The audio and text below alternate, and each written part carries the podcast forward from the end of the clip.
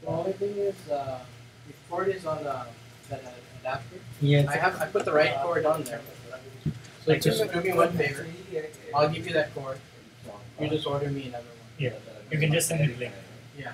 It's a it's a local plug, right? So the main problem you're facing always, she was looking for the converter because that's what the Malaysian, right? Yeah, you don't need a converter. We'll निकाल के वो दूसरा डाल दो. That's it.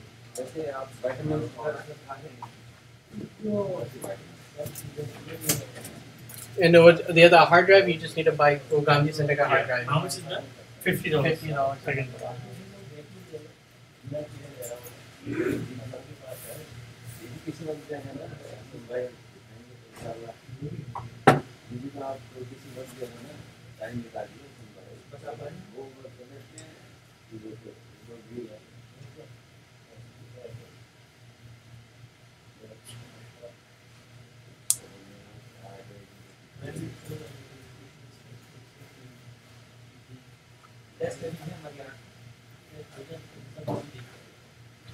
جب بھی آپ کو ہو بیٹھتے لوگوں میں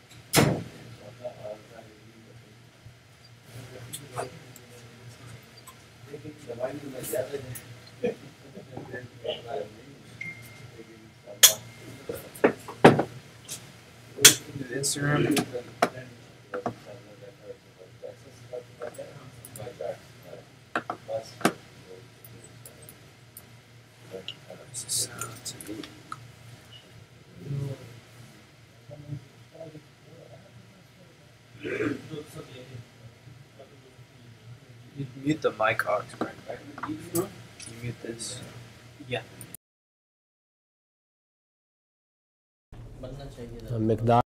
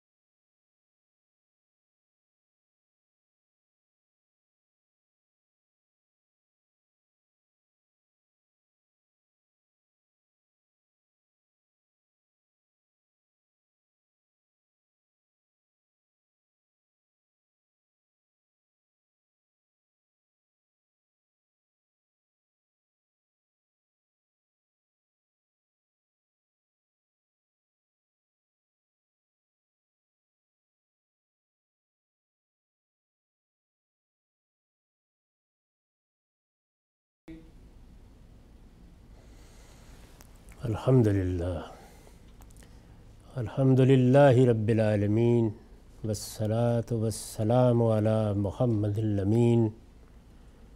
اعوذ باللہ من الشیطان الرجیم، بسم اللہ الرحمن الرحیم۔ خواتین و حضرات، ہم میزان حصہ اول میں دوسرے باب اخلاقیات کا مطالعہ کر رہے ہیں۔ اس میں وہ چیزیں زیر بحث ہیں جو اخلاقیات میں جمال و کمال کی حیثیت رکھتی ہیں۔ اس ساری بحث میں ہم جن مراحل سے گزر چکے ان کو اگر ذہن میں تازہ رکھیے تو یہ معلوم ہوا کہ اخلاقیات کی انسانی فطرت میں کیا بنیاد ہے، یہ اللہ تعالیٰ کے ساتھ کیسے متعلق ہوتی ہیں۔ اللہ تعالیٰ نے اپنی کتاب قرآن مجید میں بنیادی اخلاقیات کس طرح بیان فرمائی ہیں، ان بنیادی اخلاقیات کی بنیاد پر آگے فضائل و رضائل کی کیا فہرست بنتی ہے۔ اس میں خاص طور پر سورہ بنی اسرائیل کے احکام عشرہ زیر بحث آئے ہیں، ٹین کمانڈمنٹس۔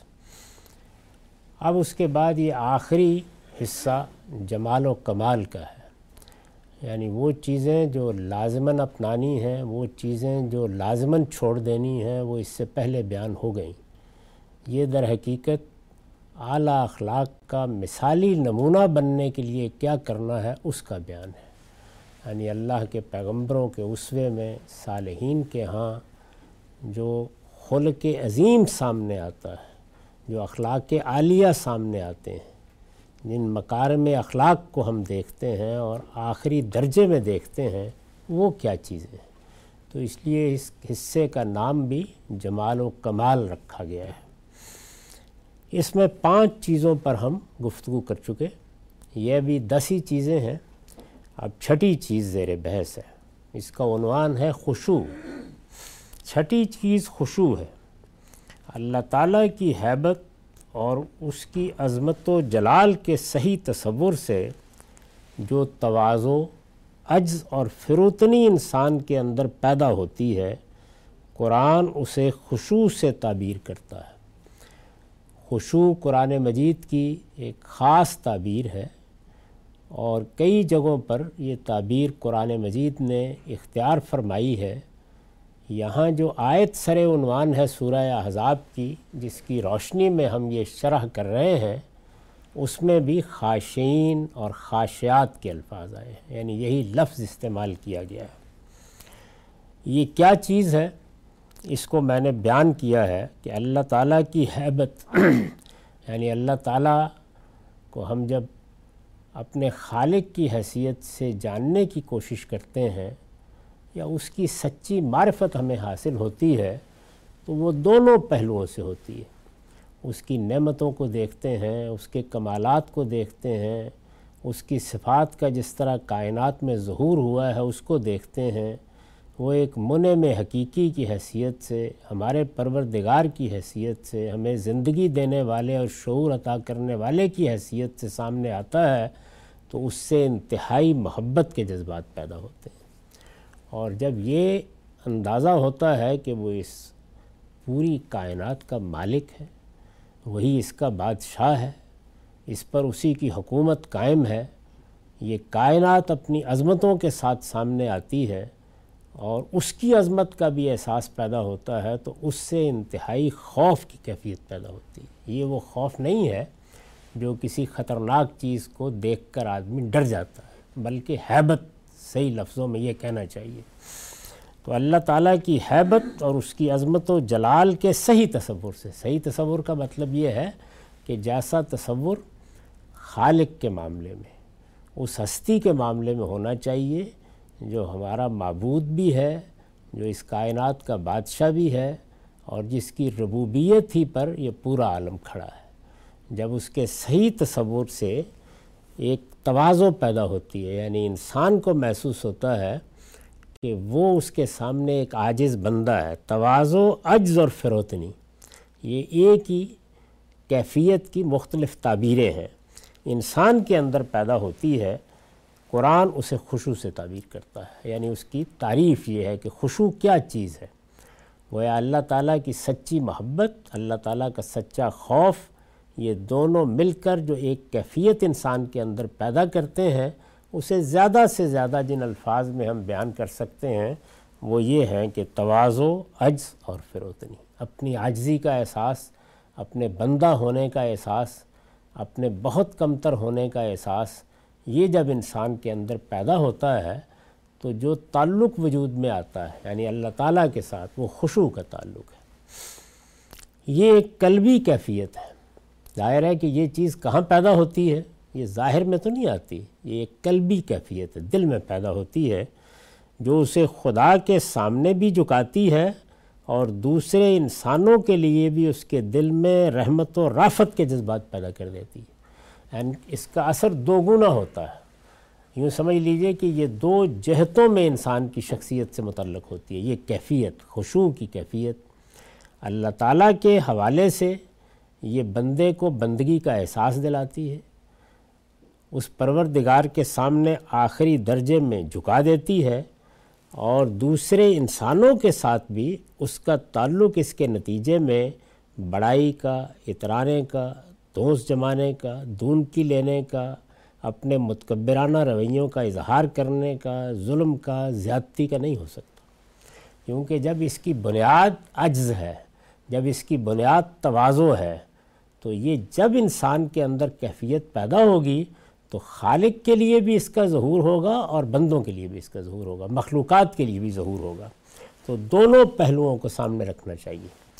یہ قلبی کیفیت ہے جو اسے خدا کے سامنے بھی جھکاتی ہے اور دوسرے انسانوں کے لیے بھی، یعنی وہاں تو جھکا دیتی ہے، وہ خالق ہے، وہ زمین و آسمان کا بادشاہ ہے، وہاں جھکا دیتی ہے، اور بندوں سے کیا تعلق پیدا کرتی ہے، دوسرے انسانوں کے لیے بھی اس کے دل میں رحمت و رافت کے جذبات پیدا کر دیتی ہے، یعنی وہ اب اس طریقے کا متکبرانہ رویہ یا ظالمانہ رویہ یا عدوان کا رویہ یا تعدی کا رویہ نہیں اختیار کر سکتا۔ اس کا لازمی نتیجہ یہ نکلتا ہے۔ تو یہ خشوع در حقیقت دو جہت سے انسانی شخصیت میں اپنے اثرات پیدا کرتا ہے۔ معاف کیجیے۔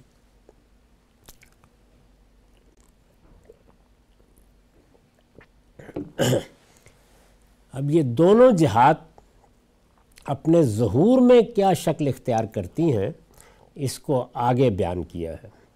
پہلی صورت میں، پہلی صورت کیا ہے، جس میں یہ کیفیت، یہ قلبی کیفیت، یہ دل میں پیدا ہونے والے احساسات بندے کو اس کے پروردگار کے ساتھ جھکا دیتے ہیں، اس کے سامنے اس کو تواضع اور فروتنی اور عاجزی کے مقام پر لے آتے ہیں۔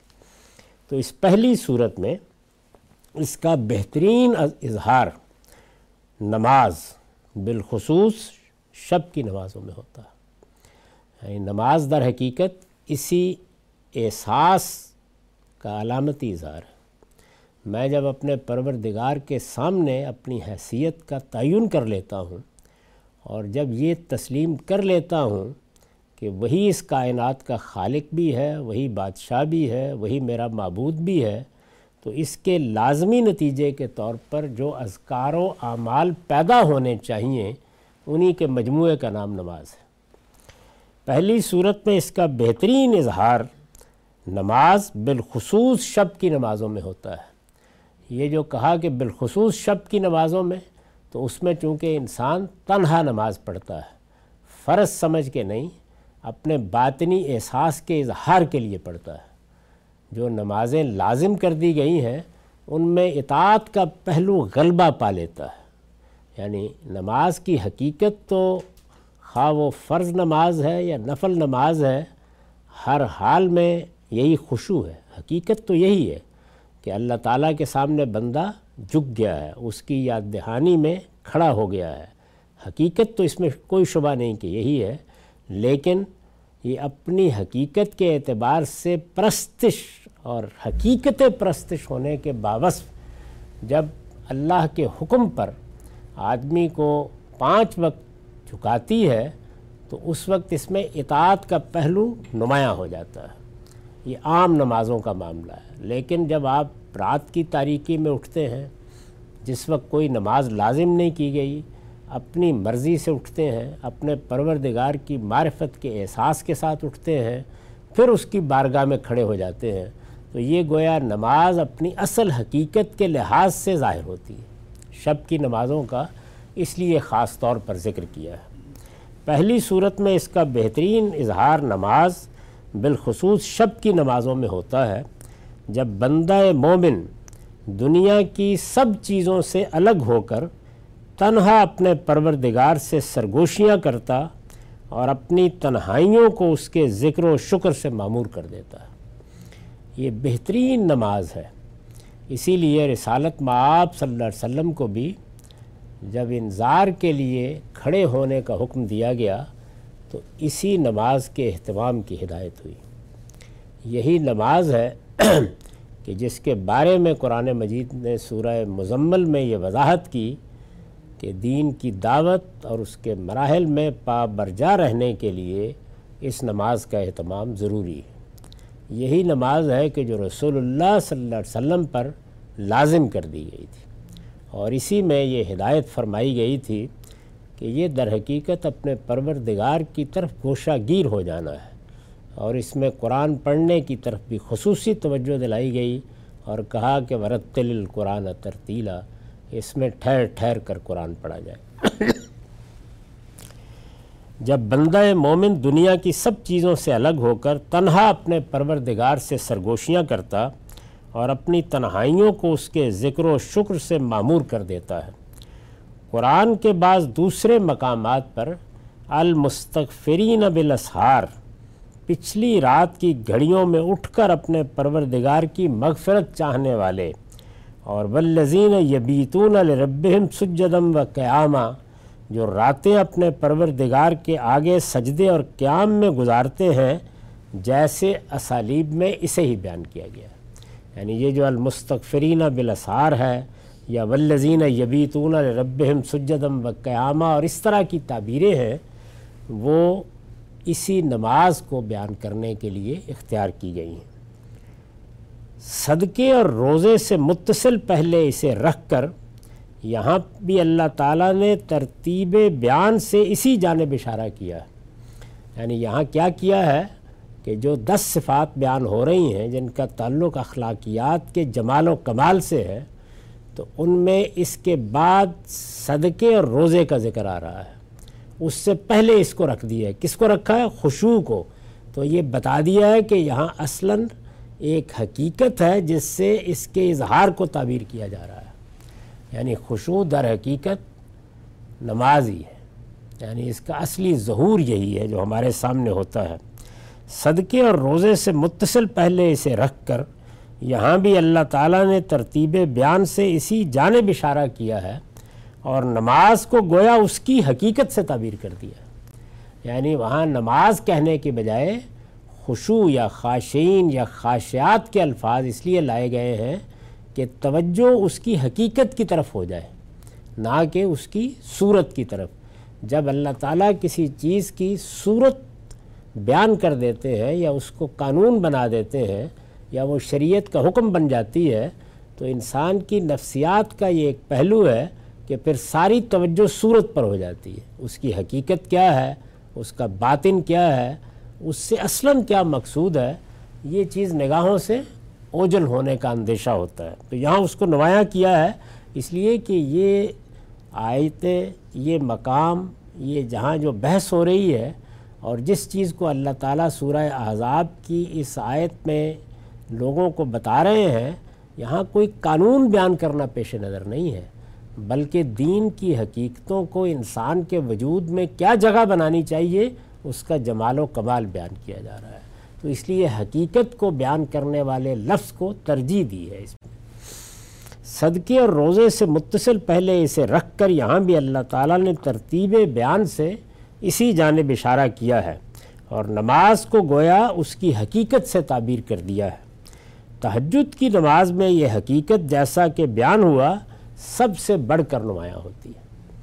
قرآن کے اشارات اور نبی صلی اللہ علیہ وسلم کے ارشادات سے معلوم ہوتا ہے کہ یہ حضوری کا وقت ہے، اور خدا سے محبت کرنے والوں کو ہمیشہ بہت محبوب رہا ہے۔ یعنی اللہ تعالیٰ کی سچی معرفت ہو، اللہ تعالیٰ کے ساتھ سچی محبت ہو، آدمی اس احساس کے ساتھ جیے کہ وہ میرا معبود ہے، میرا خالق ہے، یہ سب نعمتیں اسی کی دی ہوئی ہیں، مجھے ایک دن اسی کی بارگاہ میں پہنچنا ہے، تو پھر یہ نماز اس کے لیے سب سے زیادہ محبوب چیز بن جاتی ہے۔ قرآن کے اشارات اور نبی صلی اللہ علیہ وسلم کے ارشادات سے معلوم ہوتا ہے کہ یہ حضوری کا وقت ہے اور خدا سے محبت کرنے والوں کو ہمیشہ بہت محبوب رہا ہے۔ استاد امام لکھتے ہیں، پرسکون اور سکون بخش ہونے کے لحاظ سے شب و روز کے چوبیس گھنٹوں میں کوئی وقت بھی اس کا مقابلہ نہیں کر سکتا۔ یعنی نمازیں پانچ وقت مقرر کی گئی ہیں اور وہ سارے اوقات دن میں یا ہمارے معمولات میں یا انسانوں کی سرگرمیوں میں تغیرات کے وقت ہیں۔ صبح کا وقت ہے، سورج کے نصف النہار سے نیچے آنے کا وقت ہے، نچڑ جانے کا وقت ہے جس کو عصر کا وقت کہتے ہیں، مغرب کا وقت ہے، عشاء کا وقت ہے، لیکن ان سب اوقات میں اس سے زیادہ پرسکون اور سکون بخش کوئی وقت نہیں ہے۔ پرسکون اور سکون بخش ہونے کے لحاظ سے شب و روز کے چوبیس گھنٹوں میں کوئی وقت بھی اس کا مقابلہ نہیں کر سکتا۔ آسمان سے لے کر زمین تک سکون ہی سکون ہوتا ہے۔ اس وقت سب سو رہے ہوتے ہیں، شاید شیطان بھی سو رہا ہوتا ہے، صرف وہ رب غفار و کریم جاگتا ہے جو کبھی نہیں سوتا، یا پھر وہ جاگتا ہے جس کا بخت بیدار ہوتا ہے۔ اٹھیے اور ستاروں کی چھاؤں میں کھڑے ہو جائیے تو فی الواقع محسوس ہوگا کہ آسمان کے دریچے کھلے ہوئے ہیں۔ اس سے تو اب ہم محروم ہو گئے، ورنہ دیہات کی زندگی میں یہ کیا وقت ہوتا ہے، اور ستاروں کی چھاؤں میں کھانے ہو کھڑے ہونے کے بعد کیا کیفیت انسان پر گزرتی ہے، اس کا اندازہ نہیں کیا جا سکتا۔ اٹھیے اور ستاروں کی چھاؤں میں کھڑے ہو جائیے تو فی الواقع محسوس ہوگا کہ آسمان کے دریچے کھلے ہوئے ہیں اور سمائے دنیا سے توبہ اور رحمت کی منادی ہو رہی ہے۔ اس وقت کی کیفیات ایسی واضح ہیں کہ اس کو دنیا دار اور دین دار، رند اور زاہد، دونوں ہی جانتے ہیں۔ اس کی کیفیات ایسی واضح ہیں کہ اس کو دنیا دار اور دین دار، رند اور زاہد، دونوں ہی جانتے ہیں۔ سونے والے اس کو سونے کے لیے بہترین وقت سمجھتے ہیں اور جاگنے والے اس کو جاگنے کے لیے سب سے بہتر وقت سمجھتے ہیں، اور فی الحقیقت ان دونوں کا سمجھنا صحیح ہے۔ جو وقت سونے کے لیے سب سے زیادہ عزیز و محبوب ہوگا وہی جاگنے کے لیے بھی سب سے زیادہ عزیز و محبوب ہوگا۔ قربانی تو عزیز و محبوب ہی کی قبول ہوتی ہے، چنانچہ اس وقت کو اللہ تعالیٰ نے بھی مقربین کی نماز کے لیے خاص کیا ہے۔ یعنی اگر اللہ تعالیٰ کے ساتھ تعلق کا جو اخلاقی مرتبہ دین میں مطلوب ہے اس کے جمال اور کمال کو حاصل کرنا ہو تو پھر یہ مقربین کی نماز ہے جس کا اہتمام کرنا چاہیے۔ چنانچہ اس وقت کو اللہ تعالیٰ نے بھی مقربین کی نماز کے لیے خاص کیا ہے، جن کے پہلو اس وقت بستر کی لذت کو چھوڑتے ہیں، ان کی التجائیں اور دعائیں سننے کے لیے وہ خود سمائے دنیا پر اترتا ہے اور فرماتا ہے کہ کوئی توبہ کرنے والا ہے کہ میں اس کی توبہ قبول کروں، ہے کوئی میری رحمت کا طالب کہ میں اس کو اپنی رحمت سے دامن میں چھپا لوں۔ تو یہ گویا ہمارے باطن میں جو خشوع کی کیفیت پیدا ہوتی ہے اس کا اظہار ہے، اس کا ظہور ہے، اور اس کا سب سے بہترین ظہور یہ واضح کرنے کی کوشش کی گئی ہے کہ نماز میں، بالخصوص شب کی نمازوں میں ہوتا ہے۔ اب دوسرے پہلو کو لیجئے جو بندوں سے متعلق ہے۔ دوسری صورت میں، یعنی ایک تو جہت یہ تھی کہ اللہ تعالیٰ کی معرفت پیدا ہوئی، اللہ سے رشتہ استوار ہوا، اس میں یہ چیز کیسے ظاہر ہوگی؟ کیا چیز؟ وہی خشوع جس کو یہاں پر اخلاقیات کے جمال و کمال کی حیثیت سے بیان کیا گیا ہے۔ دوسری صورت میں یہ کیفیت بندہ مومن کی پوری شخصیت پر اثر انداز ہوتی اور اسے اپنے اہل و عیال کے لیے سراپا شفقت، اپنے دوستوں، پڑوسیوں اور ملنے والوں کے لیے سراسر رحمت، اور اپنے معاشرے کے لیے ایک سرچشمہ ہدایت بنا دیتی ہے. یعنی اگر انسان کی شخصیت میں خشوع ہو باقی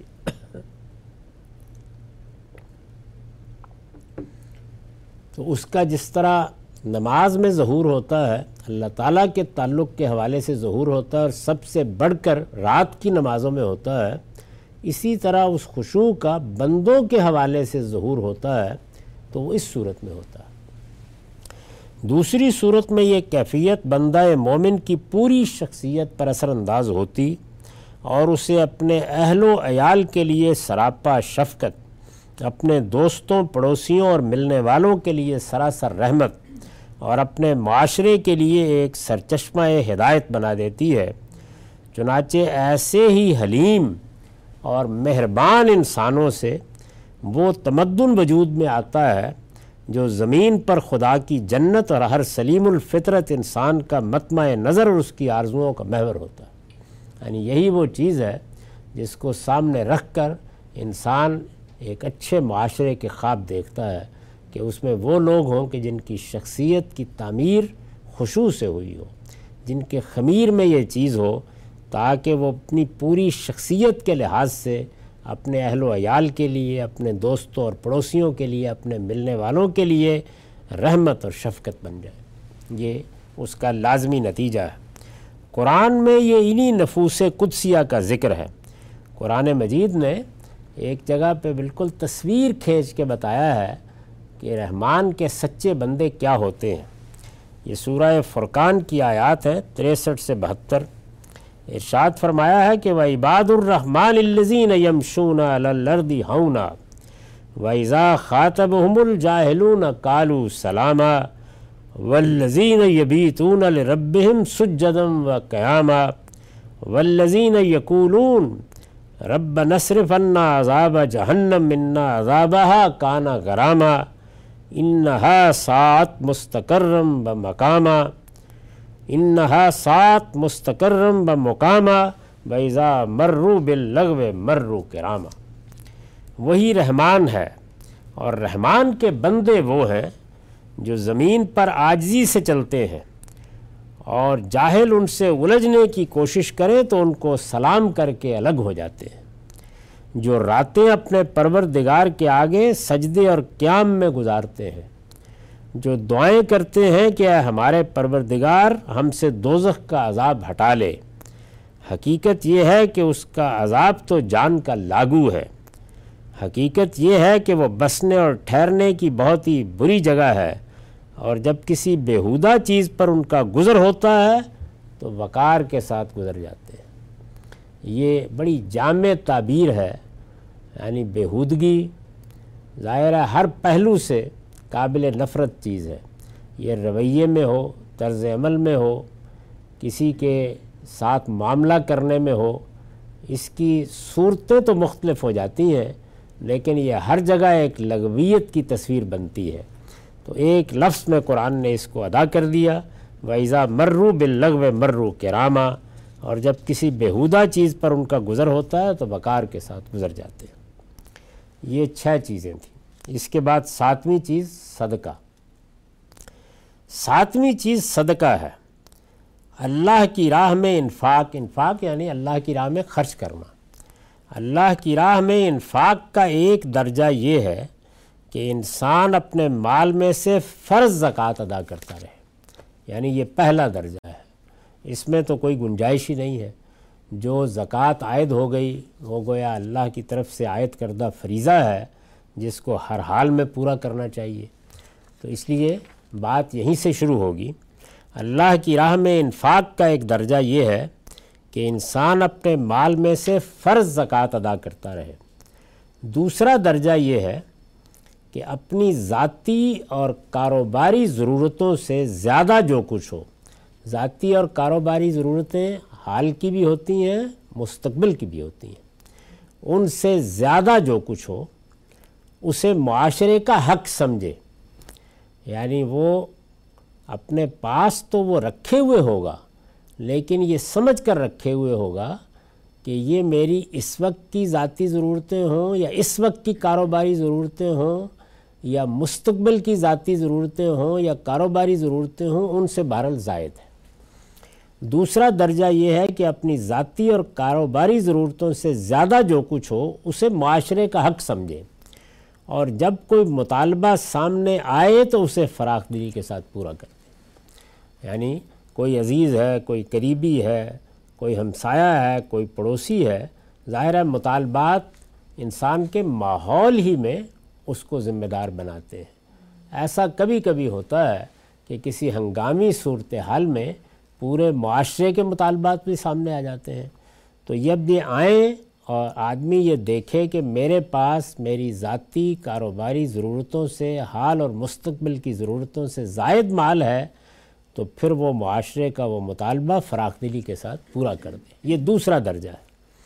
تیسرا درجہ یہ ہے کہ اپنی خواہشوں کو دبا کر اور اپنی ضرورتوں میں ایثار کر کے بھی وہ دوسروں کی ضرورتیں پوری کریں، یہ تیسرا درجہ ہے۔ یہی وہ چیز ہے جسے قرآن نے وَيُوسِرُونَ عَلَىٰ أَنفُسِهِمْ وَلَوْ كَانَ بِهِمْ خَصَاصَةٌ، اور انہیں اپنے اوپر ترجیح دیتے ہیں خواہ اپنی جگہ خود ضرورت مند ہو۔ یعنی غریبوں کے بارے میں یہ فرمایا ہے کہ الفاظ میں بیان فرمایا ہے۔ یہ تین درجات ہیں انفاق کے، یعنی یہ کہ آدمی فرض زکوٰۃ ادا کر دے، پہلا درجہ ہے، ذمہ داری سے سبک دوش ہوا، مواخذے میں نہیں آئے گا۔ دوسرا یہ ہے کہ جو کچھ ذاتی کاروباری ضرورتوں سے زیادہ ہے اسے معاشرے کا حق سمجھے، اور اگر کوئی مطالبہ سامنے آئے تو فراخ دلی سے پورا کر دے۔ اور تیسرا یہ کہ اپنی ضرورت بھی نہ دیکھے اور دوسرے کی ضرورت کو ترجیح دے کر پورا کر دے۔ تو یہ گویا آخری درجہ ہے، اور میں نے عرض کیا کہ یہاں وہ صفات زیر بحث ہیں جن کا تعلق فرائض سے نہیں ہے یا فضائل اور رضائل سے نہیں ہے، بلکہ جمال و کمال سے ہے۔ یعنی ان میں کسی چیز کا آخری درجہ کیا ہو سکتا ہے، اس کی بہترین صورت کیا ہو سکتی ہے، وہ زیر بحث ہے۔ تو اس لیے یہ تینوں درجات میں نے پہلے بیان کیے۔ اس کے بعد یہ لکھا ہے کہ صدقہ دینے والوں کی تعبیر، یہ جو کہا ہے قرآن مجید میں کہ وہ صدقہ دینے والے ہیں، تو صدقہ دینے والوں کی تعبیر ان سب صورتوں کو شامل ہو سکتی ہے۔ یعنی پہلی صورت بھی اگر کوئی اختیار کرتا ہے تو صدقہ دینے والا ہے، دوسری صورت اختیار کرتا ہے تو تب بھی یہ الفاظ ٹھیک ہیں، اور اگر آخری درجے میں چلا گیا ہے تو اس کے لیے بھی موضوع ہے۔ صدقہ دینے والوں کی تعبیر ان سب صورتوں کو شامل ہو سکتی ہے، لیکن بیان اوصاف کے موقع پر جب کسی شخص کو متصدق کہا جائے گا تو اس سے اشارہ اصلاً اس کے درجہ کمال کی طرف ہوگا۔ یعنی جب یہ بیان کیا جائے گا کہ وہ تو بس صدقہ دینے والا ہے، تو اب یہاں پر لفظ تو وہی ہے لیکن یہ اصل میں کمال کا بیان ہو رہا ہے۔ یعنی جو سخی اور فیاض ہو اور اللہ کی راہ میں خرچ کرنے کا کوئی موقع بھی ہاتھ سے جانے نہ دے۔ بندوں کے تعلق سے یہ اسی خشوع کا اظہار ہے جو اس سے پہلے مذکور ہے۔ نماز اور انفاق کا ذکر قرآن میں اسی بنا پر ساتھ ساتھ آتا ہے۔ یعنی اصل میں نماز میں جو خشوع پیدا ہوتا ہے اور بندوں کے لحاظ سے جو خشوع پیدا ہوتا ہے، اس کا ایک اور اظہار یہ ہے کہ وہ اپنے مال کو اپنے بھائیوں پر، اپنے اعزاء پر، اپنے اقربا پر، اپنے دوستوں پر، اپنے پڑوسیوں پر، معاشرے کے ضرورت مندوں پر، یتیموں پر، مسکینوں پر فراخ دلی سے خرچ کرنے کے لیے تیار ہو جاتا ہے۔ تو یہاں یہ متصدق کا لفظ اس معنی میں ہے۔ عربی زبان کے طالب علموں کو بھی اس چیز کو سمجھنا چاہیے کہ موقع کلام کس طرح سے تجرید پیدا کرتا اور بعض اوقات ایک عام یا جامع تعبیر کو اٹھا دیتا ہے۔ تو یہاں یہی طریقہ قرآن مجید نے اختیار کیا۔ اس کے بعد روزہ، آٹھویں چیز روزہ ہے۔ یہ ضبط نفس اور تربیت صبر کی خاص عبادت ہے۔ اب ظاہر ہے کہ روزہ فرض ہے، ہر مسلمان کو رکھنا ہے، تو یہاں یہ اوصاف کے بیان میں آ گیا ہے۔ تو اب دیکھیے کہ اس میں کیا خاص بات پیدا ہو گئی۔ آٹھویں چیز روزہ ہے، یہ ضبط نفس اور تربیت صبر کی خاص عبادت ہے۔ اسی کو قرآن مجید نے لعلکم تتقون، تاکہ تمہارے اندر تقویٰ پیدا ہو جائے، اس طرح بیان فرمایا ہے۔ یہ ضبط نفس اور تربیت صبر کی خاص عبادت ہے۔ یہ ضبط نفس اور تربیت صبر اگر غور کیجئے تو انسانی شخصیت کی تعمیر کے معاملے میں بڑی بنیادی چیز ہے. یعنی انسان چونکہ اپنی خواہشات کا، اپنے جذبات کا، اپنی آرام طلبی کا، اپنی آسائشوں کا اسیر ہے، اس میں جو چیز سب سے زیادہ مطلوب ہوتی ہے وہ یہی ہے کہ وہ اپنے آپ کو اس کی تربیت دے کہ وہ اپنے نفس میں ضبط قائم رکھے گا، یعنی اپنے آپ کو ڈسپلن کر کے رکھے گا. اس کی عقل، اس کی خرد اس پر حکومت کرے گی، وہ خواہشات کا تابع ہو کر نہیں رہ جائے گا. اور دوسری جانب ظاہر ہے کہ جس وقت ان چیزوں کا ہجوم ہوتا ہے جو غلط راستوں پر کھینچ لے جانے والی ہیں تو صبر کی ضرورت ہوتی ہے. تو یہ روزہ ضبط نفس اور تربیت صبر کی خاص عبادت ہے. اس میں اصل حقیقت کے لحاظ سے اللہ تعالیٰ کے ساتھ اطاعت کا احساس کار فرما ہوتا ہے. یعنی جس طرح نماز اپنی حقیقت کے لحاظ سے پرستش ہے، اسی طرح روزہ اپنی حقیقت کے لحاظ سے اطاعت ہے. آٹھویں چیز روزہ ہے. یہ ضبط نفس اور تربیت صبر کی خاص عبادت ہے. قرآن میں اس کا مقصد یہ بیان ہوا ہے کہ اس سے تقویٰ حاصل ہوتا ہے.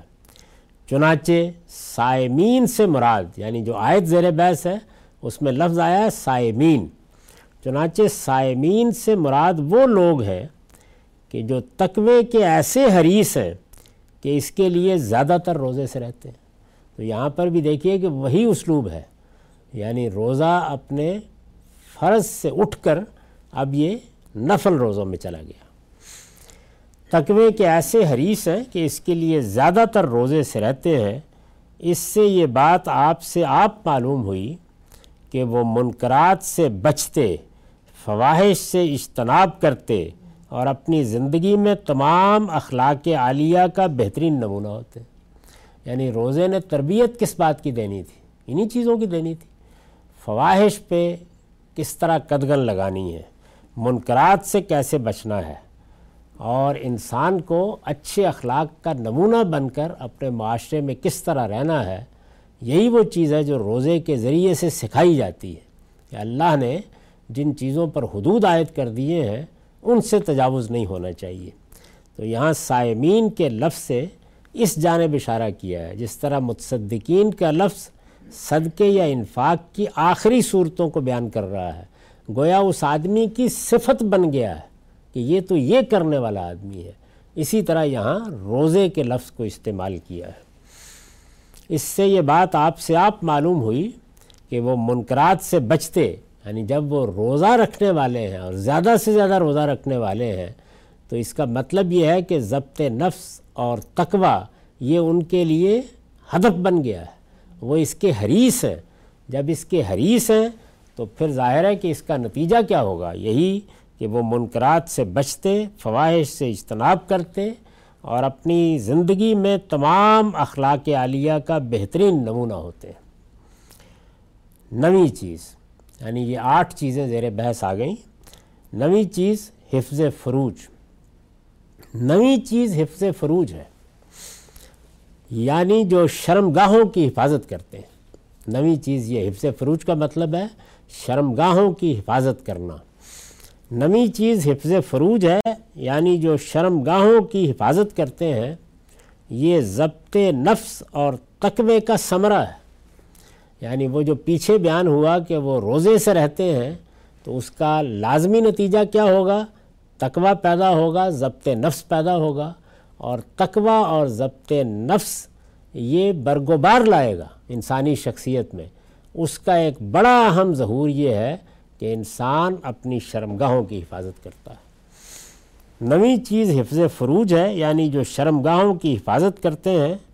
یہ ضبط نفس اور تقوی کا ثمرہ ہے، یعنی یہ گویا اس کا حاصل ہے، یہ وہ بار ہے یا پھل ہے جو اس درخت پر آتا ہے. برہنگی، عریانی اور فواحش سے اجتناب کرنے والوں کے لیے یہ تعبیر قرآن میں بعض دوسرے مقامات پر بھی آئی ہے. مثال کے طور پر یہی تعبیر وہاں اختیار کی گئی ہے جہاں لوگوں کو ملنے جلنے کے آداب سکھائے گئے ہیں. مرد و زن میں اختلاط کے آداب سورہ نور میں. برہنگی، عریانی اور فواحش سے اجتناب کرنے والوں کے لیے یعنی جو لوگ اپنے جسم کو مناسب طریقے سے ڈھانپ کر رکھتے ہیں، اپنے اعضاء کی نمائش کرنے کے لیے تیار نہیں ہوتے، فواہش سے بچتے ہیں۔ برہنگی، عریانی اور فواہش سے اجتناب کرنے والوں کے لیے یہ تعبیر قرآن میں بعض دوسرے مقامات پر بھی آئی ہے۔ مطلب یہ ہے کہ وہ اپنی عفت و عصمت کی بالکل آخری درجے میں حفاظت کرنے والے ہیں، یعنی صرف یہی نہیں ہے کہ کناروں پر رہتے ہیں، جس کو بیان کیا ہے نا رسول اللہ صلی اللہ علیہ وسلم نے ایک تمثیل میں کہ ایک جانور چراگاہ کے کناروں پر چرتا رہتا ہے تو کچھ معلوم نہیں کہ کب دوسری جانب منہ مارے۔ مطلب یہ ہے کہ وہ اپنی عفت و عصمت کی بالکل آخری درجے میں حفاظت کرنے والے ہیں، چنانچہ اللہ نے جہاں اجازت دی ہے اس کے سوا دائرہ ایک دائرہ وہ ہے کہ جس میں اللہ تعالیٰ نے یہ پابندی نہیں رکھی، وہاں انسان اپنی جبلت کے اس تقاضے کو آزادی کے ساتھ پورا کر سکتا ہے۔ چنانچہ اللہ نے جہاں اجازت دی ہے اس کے سوا خلوت و جلوت میں اپنا سطر وہ کسی کے سامنے نہیں کھولتے، یعنی اس دائرے ہی کے اندر رہتے ہیں۔ اور اس معاملے میں یہ جو خلوت اور جلوت دونوں میں ایک خاص طرح کا لحاظ ہے، تو یہ کیوں مقصود ہے؟ یعنی لازمی چیزیں وہ بیان ہو گئی الگ سے، وہ تو بدکاری ہے جس سے روکا گیا ہے، لیکن اس درجے میں آدمی احتیاط کرے تو کیا چیز پیش نظر ہے؟ اس سے وہ جھجک پیدا ہوتی ہے انسان کے اندر کہ جو ابتدا ہی میں روک لیتی ہے معاملات کو۔ یہ جو فرمایا ہے رسول اللہ صلی اللہ علیہ وسلم نے کہ اگر تم اپنے اندر حیا پیدا کر لیتے ہو تو پھر بہت سی برائیوں سے بچے رہو گے، اور جب حیا ختم ہو جائے تو پھر جو جی چاہے کرو۔ تو ہمارے دین میں، اور دین کیا، اگر کوئی اچھے علماء نفسیات ہوں تو وہ بھی جانتے ہیں کہ انسان کی تربیت کا یہ طریقہ نہیں ہے کہ اس کو آپ بالکل آخر میں جا کے اس کا ہاتھ پکڑ لیں، یعنی اس کے اندر جھجک ہونی چاہیے برائی کی طرف بڑھنے میں۔ تو یہ جھجک ہے جس کو اللہ تعالیٰ چاہتے ہیں کہ یہ پیدا ہو۔ وہ بڑی عمدہ تصویر کھینچی ہے ان بچیوں کی، یا لڑکیوں کہیے، جنہوں نے موسیٰ علیہ السلام کو آ کر دعوت دی ہے، تو وہاں قرآن مجید نے بتایا ہے کہ الست حیا، وہ کیسے شرماتی لجاتی ہوئی آئیں۔ اسی طریقے سے جنت میں عورتوں کی تصویر کھینچی ہے، تو قاصرات الطرف، نیچی نگاہوں والیاں، یہ تعبیر اختیار کی ہے۔ چنانچہ اللہ نے جہاں اجازت دی ہے اس کے سوا خلوت و جلوت میں وہ اپنا سطر کسی کے سامنے نہیں کھولتے، اور نہ کوئی ایسا لباس کبھی پہنتے ہیں جو ان اعضاء کو نمایاں کرنے والا ہو جو اپنے اندر کسی بھی لحاظ سے جنسی کشش رکھتے ہیں، یعنی وہ اس میں آخری درجے کی احتیاط کرتے ہیں۔ فواہش سے اجتناب، یعنی فواہش سے اجتناب کا پہلا درجہ کیا ہے؟ آدمی بدکاری نہ کرے، فواہش سے اجتناب کا یہی درجہ ہے، یعنی یہ آخری درجہ ہے جس سے وہ تہذیب پیدا ہوتی ہے، جس میں حیا فرما روائی کرتی اور مرد و عورت دونوں اپنے جسم کو زیادہ سے زیادہ کھولنے کے بجائے جہاں تک ممکن ہو زیادہ سے زیادہ ڈھانپ کر رکھنے کے لیے مضطرب ہوتے ہیں۔ اس کی تفصیلات اگر آپ سمجھنا چاہیں تو میں نے ابھی حال میں مرد و زن کے اختلاط کے آداب پر جو تفصیلی گفتگو کی ہے اس کو سن لیجئے۔ تیئیس اعتراضات کی سیریز میں یہ کئی گھنٹوں کی گفتگو ہے، جس میں میں نے یہ بتایا ہے کہ اس معاملے کی ابتدا کیا ہے اور اس کی انتہا کیا ہے، اس میں کیا چیزیں ہیں جو لازم کی گئی ہیں، ان لازم چیزوں کو لازم کے درجے ہی میں رہنا چاہیے، ان میں مبالغہ نہیں کرنا چاہیے، اس لیے کہ اللہ تعالیٰ نے انسانوں کے معاملے میں یہ وسعت رکھی ہے اپنے دین میں۔ اور پھر اس سے آگے بڑھ کر وہ کیا چیزیں ہیں کہ جن کو استحباب کے درجے میں اختیار کرنا چاہیے، جن میں زیادہ سے زیادہ اہتمام کرنا چاہیے، ان کو اسی درجے میں رکھنا چاہیے تاکہ لوگ ان چیزوں کو حاصل کرنے کے لیے اپنے اندر سچی طلب پیدا کریں، نہ کہ ان کو بھی قانون بنا دیا جائے۔ یہ بالکل وہی بات ہے کہ جس طرح ہمارے لیے فرض نماز ہے تو بتانا چاہیے کہ جب فرض نماز پڑھ لی ہے تو ذمہ داری ادا ہو گئی ہے، تاکہ نفل کے لیے وہ حقیقی طلب پیدا ہو کے جو اللہ تعالیٰ چاہتے ہیں کہ انسان کے اندر آئے۔ اگر آپ نوافل کی بھی کچھ قسموں کو لازم کر دیں گے تو وہ برکت ختم ہو جائے گی، وہ مقصد ختم ہو جائے گا۔ تو یہاں بھی یہی ہے کہ وہ کیا جگہ ہے جہاں پر اللہ تعالیٰ کہتے ہیں لازماً رک جاؤ، اور وہ کیا چیزیں ہیں کہ جن کو اپنے لیے نمونہ بنا کر آگے بڑھنا چاہیے، تو یہاں وہ بیان ہو رہی ہیں۔ اقول و قولی ھذا واستغفر اللہ لی ولکم ولسائر المسلمین۔ اب دس منٹ کا وقفہ ہے، اس کے بعد سوالوں کی نشست۔ میں نے تو اپنی زندگی کا مشن یہی قرار دے رکھا ہے کہ دین میں تحقیق کی روایت کو زندہ رکھا جائے اور اس کے مطابق لوگوں کی تعلیم و تربیت کا اہتمام کیا جائے۔ یہی نسخہ کیمیا ہے۔ اپنے بچوں کو آپ اس بات کی تعلیم دیں، اپنی آئندہ نسلوں کو اس بات کی تعلیم دیں کہ یہ دین جس کو ہم مانتے ہیں یہ محض کوئی مان لینے کی چیز نہیں ہے، یہ اپنی علمی بنیادیں رکھتا ہے، اپنا استدلال رکھتا ہے، اور استدلال کی بنیاد پر یہ اپنے آپ کو پیش کر سکتا ہے۔ میں اس کو اس طرح تعبیر کیا کرتا ہوں کہ یہ دین کا علمی مطالعہ ہے جس کو ایک روایت کے طور پر آئندہ نسلوں کے لیے اب قائم کرنے کی ضرورت ہے۔ علم کے طریقے پر دین کو سکھانے سے مراد یہ ہے کہ بلائنڈ فیتھ کو ریزن سے بدلا جائے، تقلید تحقیق میں ڈھلے اور اوپینینس پہ آرگومنٹ کی حکومت اور دلیل کی برتری قائم ہو۔ یہ ادارے جو کچھ بھی بنائے گئے ہیں وہ اسی مقصد سے بنائے گئے ہیں۔ میں نے اگر المورد کی بنیاد رکھی تو اسی مقصد کو سامنے رکھ کے رکھی، اور اب یہ سینٹر بنایا گیا ہے تو اسی مقصد کو سامنے رکھ کر بنایا گیا ہے کہ ہر سطح پر لوگوں کی تعلیم و تربیت کا اہتمام کیا جائے، بچوں کی سطح پر، بڑوں کی سطح پر۔ ہمارے ہاں جو لوگ دین کے عالم بننا چاہتے ہیں ان کے لیے یہ ذوق پیدا کیا جائے اور اس کا اہتمام کیا جائے کہ ان کے اندر یہ ذوق پیدا ہو کہ وہ تحقیقی نقطہ نظر سے اسلام کا مطالعہ کر سکیں، اسلام کے معارف کا مطالعہ کر سکیں۔ جو کچھ ہماری ماضی کی روایت ہے جس کو ہم اپنی تراث کہتے ہیں اس کا مطالعہ کر سکیں۔ تو یہی چیز ہے جس کو میں سمجھتا ہوں کہ موجودہ زمانے میں اگر آپ اپنی نئی نسلوں کو دین پر قائم رکھنا چاہتے ہیں تو آپ کو اختیار کرنا پڑے گا۔ یہ دور عصر حریت ہے اور عصر استدلال ہے، ایج آف ریزننگ اور ایج آف فریڈم۔ اس دور میں ہم اپنے بچوں کو، اپنی نسلوں کو مذہب، مذہبی تصورات کے بارے میں پیدا ہونے والے سوالات پر خاموش نہیں کروا سکتے۔ ہمیں استدلال کی قوت سے اور ریزننگ کے ذریعے ان کو جواب دینا پڑے گا، انہیں قائل کرنا پڑے گا۔ مشرق و مغرب میں اب یہ فرق ختم ہو چکا ہے کہ ہم اپنے بچوں کو نئے افکار سے دور کریں یا ان کو روکیں کہ وہ مختلف خیالات سے متاثر نہ ہوں۔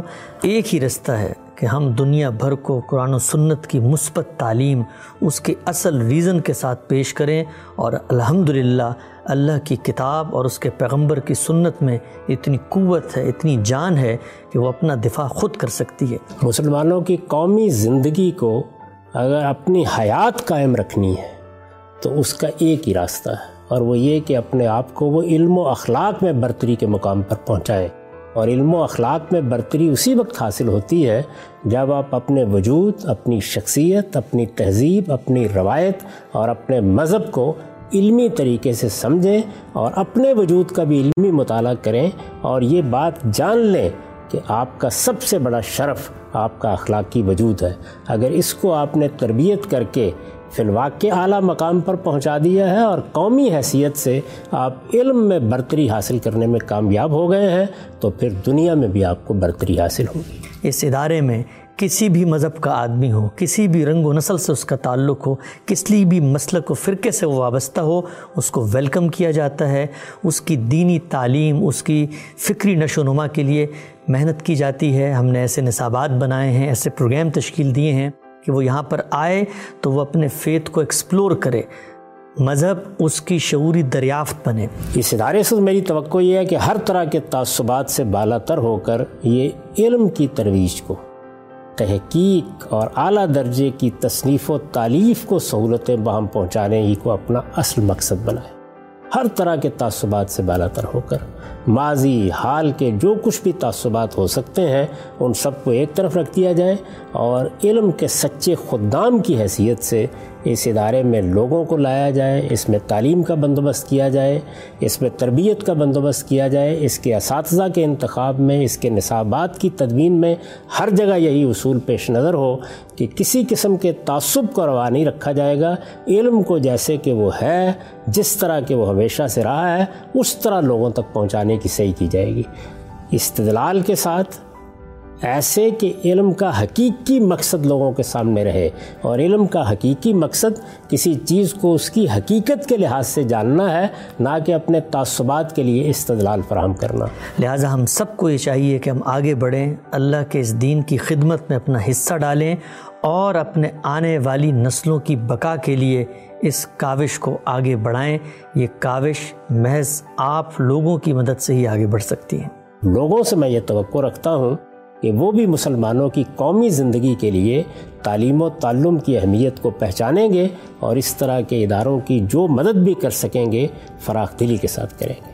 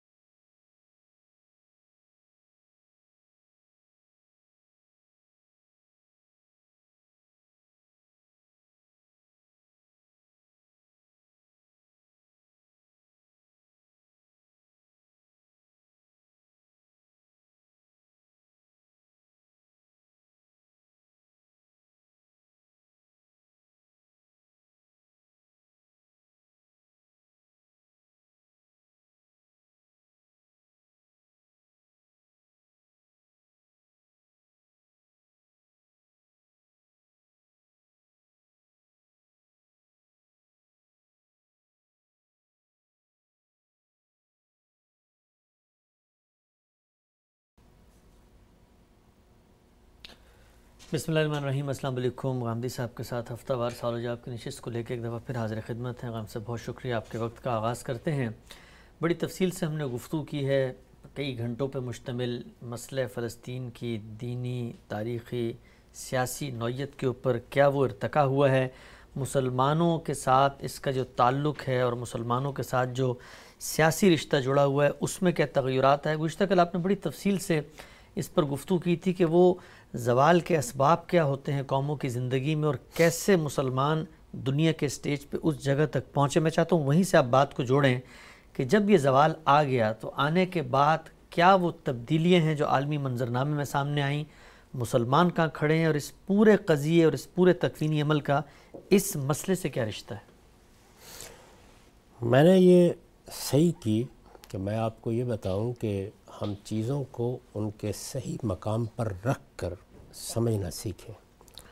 یہ بات کہ فلسطین کی ایک مذہبی حیثیت رہی ہے، اس کو اللہ کی کتاب سے سمجھیں، اس کو قدیم صاحب سے سمجھیں، تاکہ یہ متعین ہو جائے کہ وہ مذہبی حیثیت کیا تھی، کس نے دی، اور اگر وہ اب بھی موجود ہے تو اس کی کیا نوعیت ہے۔ ٹھیک، یہی معاملہ اس مسجد کے بارے میں زیر بحث آیا، جو وہاں جس طرح کہ میں نے عرض کیا کہ ہماری روایات کے مطابق تو سیدنا ابراہیمی کے زمانے میں بن گئی تھی، لیکن جو کچھ یہود کے ہاں روایتیں ہیں ان کے مطابق سیدنا داؤد نے، سیدنا سلیمان نے ان کو بنایا، اور اس میں کوئی شبہ ہی نہیں ہے کہ قرآن مجید بھی اسی کی تائید کرتا ہے۔ ٹھیک، یہ بات بھی میں نے واضح کرنے کی صحیح کی کہ مسلمانوں کو یہ اقتدار حاصل کیسے ہوا، یعنی یہ امانت اللہ تعالیٰ نے کیسے منتقل کی، وہ تو خدائی فیصلہ تھا، جس کے تحت شہادت کا منصب اب بنی اسماعیل کو مل گیا،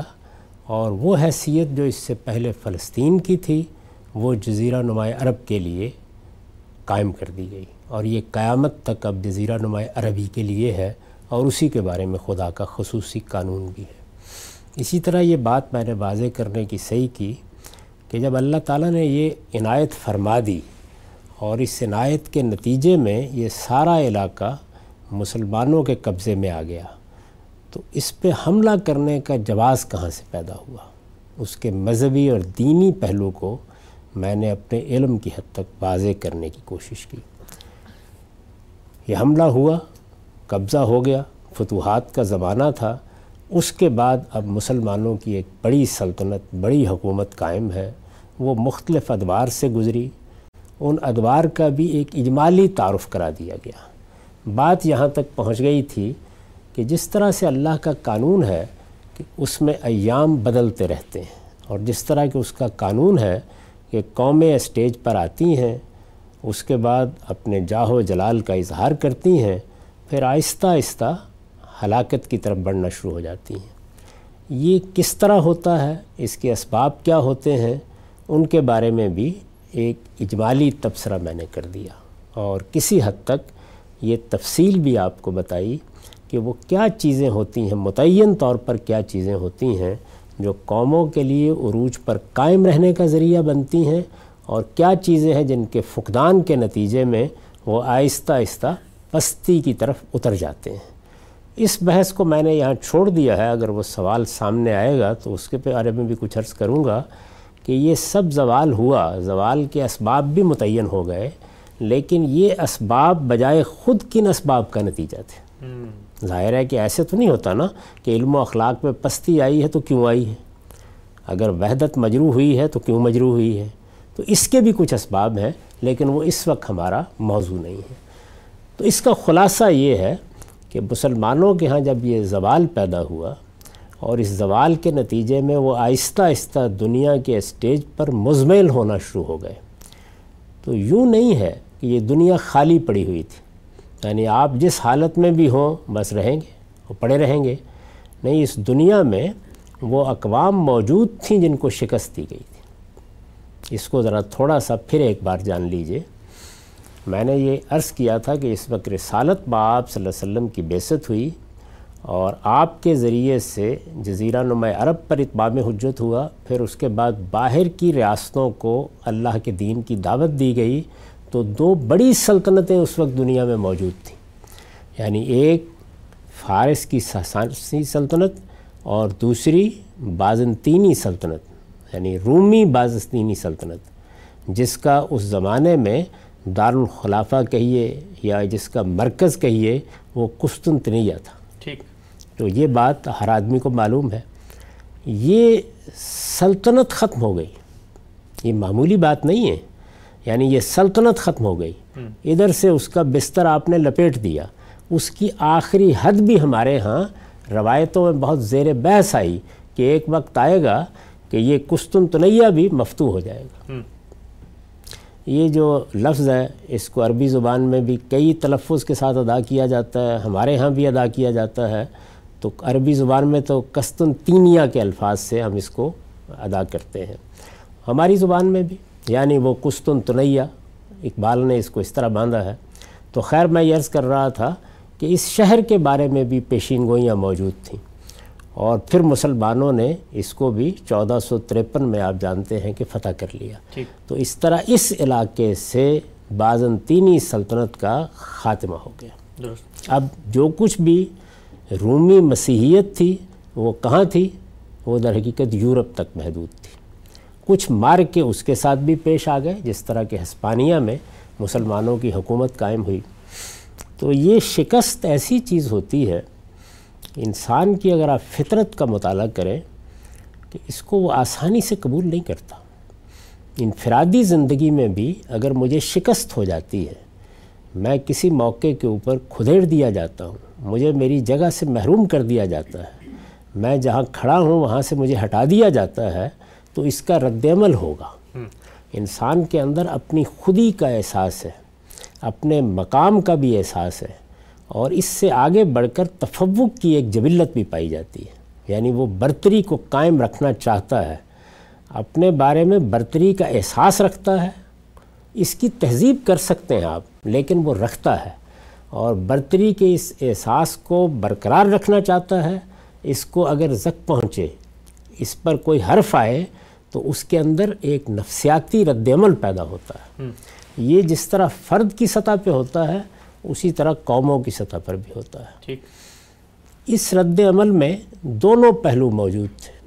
یہ پہلو بھی موجود تھا کہ یہ ہمارا علاقہ تھا، یہ ہماری سلطنت تھی، یعنی آپ اندازہ کیجئے نا کہ ادھر افریقہ میں دور دور تک اس سلطنت کے اثرات تھے. یہ ابھی قریب کے زمانے میں دوبارہ حاصل کی گئی تھی، ایک لحاظ سے ساسانیوں نے حملہ کر کے بہت سے علاقے چھین لیے تھے، یہ فلسطین بھی چھین لیا تھا. لیکن قرآن مجید نے ذکر کیا ہے اس واقعے کا کہ پھر اس کے بعد ہرقل نے یا قیصر نے اس کو دوبارہ حاصل کر لیا. غلبت الروم میں یہی چیز زیر بحث ہے. تو اب وہ سلطنت تھی کہ جس کو مسلمانوں نے پارا پارا کر دیا، اور اس کے بعد خود مسلمانوں کی ایک بڑی سلطنت قائم ہو گئی. تو اس شکست کا داغ لے کر مسیحیت یا اس زمانے کی مسیحی اقوام یورپ میں سمٹ کر رہ گئی تھی، شکست کا داغ لے کر. چنانچہ ہم نے پیچھے یہ دیکھا کہ یہ داغ ایک طرف تو سیاسی شکست کا تھا، دوسری جانب یروشلم بھی چھن گیا تھا ان سے. hmm. یعنی یروشلم کی ان کے لیے بھی ایک بڑی حیثیت ہے. سیدنا مسیح سے متعلق تمام مقدس مقامات اسی شہر میں ہیں. یہی وہ شہر ہے کہ جس میں آخری مار کا پیش آیا، یہی شہر ہے جس کے بارے میں وہ سمجھتے ہیں کہ اسی کے ایک مقام پر انہیں صلیب دی گئی. یہی شہر ہے کہ جس میں اگر ان کے زاویے سے دیکھیں تو وہ کسی جگہ مدفون ہے. یہ ظاہر ہے سب باتیں ہیں. پھر وہی نہیں، سیدہ مریم بھی، جن کی حیثیت ان کے ہاں گویا مادر خدا کی ہے. تو اندازہ کر سکتے ہیں نا اس کا. ظاہر ہے کہ صرف سلطنت ہی نہیں چھن گئی، بلکہ یہ شہر بھی مسلمانوں کے قبضے میں چلا گیا، مسلمانوں کی اس پر حکومت قائم ہو گئی، اور دور دور تک اس کے آثار باقی نہیں رہے کہ یہ دوبارہ حاصل کیا جا سکتا ہے. اس رد عمل کی نفسیات نے صلیبی جنگوں کے لیے آمادہ کیا ان کو. صلیبی جنگیں آپ جانتے ہیں کہ بہت غیر معمولی تیاری بڑے اہتمام کے ساتھ ہوئیں، ان کی ایک بڑی غیر معمولی تاریخ ہے، اس کو پڑھنا چاہیے. اور اس میں صلیب علامت بن گئی، کروسیڈس کہا جاتا ہے ان کو، صلیب علامت بن گئی. چنانچہ ہم نے تاریخ میں یہ دیکھا کہ کم و بیش ایک سو سال کے لیے وہ دوبارہ یروشلم کو حاصل کرنے میں کامیاب ہو گئے. یعنی دس سو ننانوے میں یہ حاصل کر لیا گیا اور گیارہ سو ستاسی تک جب صلاح الدین نے اسے دوبارہ فتح کیا یہ مسیحیوں کے پاس رہا. ٹھیک. یہ بھی معلوم ہے کہ یروشلم تو فتح ہو گیا تھا دوبارہ، لیکن وہاں جو یروشلم کی ایک مسیحی سلطنت تھی وہ اس کے بعد بھی وہاں قائم رہی. اچھا. تاہم پھر عثمانیوں کو عروج حاصل ہوا اور انہوں نے آہستہ آہستہ یہ جو کچھ آثار باقی رہ گئے تھے مسیحی سلطنت کے ان کا بھی خاتمہ کر دیا، بلکہ وہ یورپ میں طاقت کر کے آگے بڑھے. یہ بیان کیا جاتا ہے کہ ایک زمانے کی نو آبادیاتی طاقت خود عثمانی بن گئے. یعنی یورپ میں کتنے ملک ہیں، کتنے علاقے ہیں جن پر ان کے حملے ہوئے، جن پر انہوں نے قبضہ کیا، جن پر ان کی سلطنت وسیع ہوئی. یہ معلوم ہے سب. اب آپ خود سوچئے کہ اس کے کچھ اثرات تو ہوں گے نا. یہ اثرات افراد کی نفسیات پر بھی ہوں گے، یہ قومی نفسیات پر بھی ہوں گے، یہ چیزیں موجود ہوں گی. تاہم ایک لمبے تجربے کے نتیجے میں یورپ کی مسیحی اقوام اس نتیجے تک پہنچ گئی تھی کہ اب ایسے نہیں حاصل ہو سکتا یہ سب کچھ. چنانچہ اس سے وہ اب گریز کر رہے تھے کہ دوبارہ صلیبی جنگیں چھیڑی جائیں یا دوبارہ حملے کیے جائیں. یعنی ایک واقعہ ہوا، ایک صحیح ہوئی. اس سے اندازہ کیا جا سکتا ہے کہ جب دنیا میں کسی ایک قوم کا اس طرح کا تفوق قائم ہو جاتا ہے، ایسی برتری اس کو حاصل ہو جاتی ہے، اس طرح وہ فتح کر لیتی ہے ایک بڑے علاقے کو، ایک بڑی سلطنت وجود میں آ جاتی ہے، تو اسے اپنی جگہ سے ہلانا آسان نہیں ہوتا. اس وقت کوئی بڑی تبدیلی دنیا میں نہیں آئی تھی. یعنی اگر آپ علم کے لحاظ سے دیکھیں، علم جس کا ظہور عسکری قوت میں بھی ہوتا ہے، تو بس تھوڑا بہت ہی ہتھیاروں کا اور عسکری تدابیر کا اور فوجوں کے نظم کا فرق واقع ہوا تھا، بہت تھوڑا بہت. یعنی یہ نہیں آپ کہہ سکتے کہ کوئی بڑی تبدیلی آ گئی تھی جس طرح کہ اب ہم دیکھتے ہیں کہ ان سب چیزوں میں غیر معمولی تغیرات آئے ہیں. اس طرح بھی کچھ نہیں ہوا تھا. اس کے باوجود یہ بات طے کر لی گئی کہ اب اس کا امکان نہیں ہے. چنانچہ دنیا میں انسان خواہ وہ فرد ہو یا قوم مواقع کی تلاش میں رہتا ہے، اور یہ مواقع مختلف طریقوں سے تحریک بھی پیدا کرتے ہیں.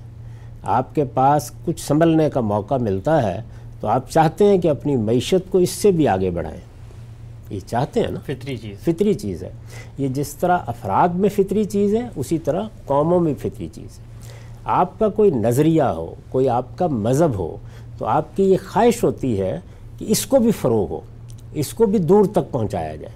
ظاہر ہے کہ نظریے کے ساتھ انسان کی محبت بڑی غیر معمولی ہوا کرتی ہے، یہ لازمی نتیجہ ہے. میں نے ابھی عرض کیا کہ انسان اپنے آپ کو ایک ایسی جگہ پہ محسوس کرتا ہے کہ جہاں اس کی خودی کا احساس اس کا سب سے بڑا احساس بن جاتا ہے. وہ اپنے مقام کو کھونا نہیں چاہتا، بلکہ اس سے آگے بڑھ کر تفوق اور برتری. قوموں کے ہاں یہی چیز شان و شوکت کی صورت میں نمایاں ہوتی ہے. تو یہ کہا جاتا ہے کہ جس وقت یورپ کی مسیحی اقوام میں یہ دائیات دوبارہ پیدا ہوئے، یعنی جب شکست ہوتی ہے تو آپ سمٹتے ہیں، بعض اوقات برسوں اور بعض اوقات صدیوں میں جا کر کہیں اس کے ازالے کی نوبت آتی ہے. کچھ پابرجا ہوتے ہیں تو پھر آپ انہی تین چیزوں کو آگے بڑھانا چاہتے ہیں. تو یہ کہا جاتا ہے کہ گاڈ، گولڈ اور گلوری، یعنی یہ گویا تین جی ہیں کہ جو باعث بنی اور پھر انہوں نے نئی دنیایں دریافت کرنے کی صحیح کی. یعنی ان کے پاس جو ان کے خیال کے مطابق خدا کا پیغام تھا، یا یوں کہیے ان کی اپنی تعبیر کے مطابق مسیح کا پیغام تھا، اس کو وہ دنیا تک پہنچائیں، اور اسی طریقے سے اس شان و شوکت کو دوبارہ حاصل کریں جو ایک زمانے میں سلطنت روما میں اور بازنطینی سلطنت میں ان کا حصہ رہی تھی. اور اسی طرح معیشت کی ضرورتیں وہ بھی چاہتی ہیں، تو اس کو گولڈ کے لفظ سے تعبیر کیا جاتا ہے عام طور پر. تو خیر اس کا نتیجہ کیا نکلا؟ اس کا نتیجہ یہ نکلا کہ پھر سولہویں صدی کے اواخر میں ہسپانیہ اور پرتگال نئی دنیاؤں کو تلاش کرنے نکل کھڑے ہوئے. یعنی انہوں نے ادھر نہیں رخ کیا. مسلمانوں کی سلطنت، خاص طور پر عثمانیوں کی سلطنت، ایشیا کے بھی بڑے حصے کو اپنے دائرہ اختیار میں لیے ہوئے تھی اور افریقہ کے بھی بڑے حصے کو. تو ادھر نہیں رخ کیا انہوں نے، وہ نئی دنیا میں پہنچے، وہ نئی دنیا جس میں ہم آج بیٹھے ہوئے ہیں. تو یہاں یوں سمجھیے کہ نو آبادیات کے لیے پہلا قدم رکھا گیا، یعنی امریکہ اور, اور یہ پرتگال اور ہسپانیہ تھا. ہسپانوی سلطنت ہے جس نے پہلے یہ اقدام کیا. اس کے بعد اس کو کہا جاتا ہے کہ یہ نو آبادیاتی دور کے لیے پہلا ریلا تھا جو آیا. پھر کیا ہوا؟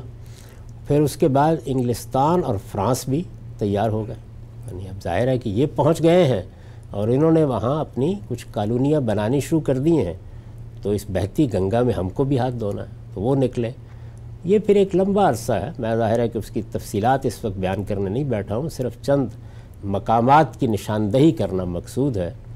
جب یہ دوسرا مرحلہ بھی آ گیا تو یہ دوسرا مرحلہ پھر سترہ سو چھہتر میں اختتام کو پہنچ گیا.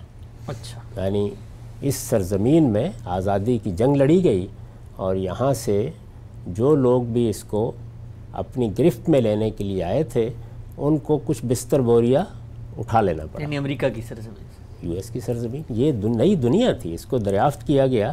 تو نو آبادیاتی عمل جو شروع ہوا تھا، اور ظاہر ہے کہ وہ صدیوں پر محیط تھا. میں نے عرض کیا نا کہ سولہویں صدی کے اواخر میں اور سترویں صدی کے شروع میں، غالباً سترہ سو چھ بیان کیا جاتا ہے اس اس موقع کے اوپر، سولہ سو چھ معاف کیجیے گا.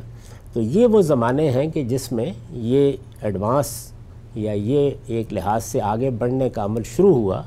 اور پھر اس کے بعد سترہ سو چھہتر چار جولائی کو جب یہاں آزادی کا علم لہرا دیا گیا تو اس دور کا بھی خاتمہ ہو گیا. ٹھیک، اس دور کا جب خاتمہ ہو گیا تو اب یہ قوتیں کیا اطمینان کے ساتھ بیٹھ جاتی.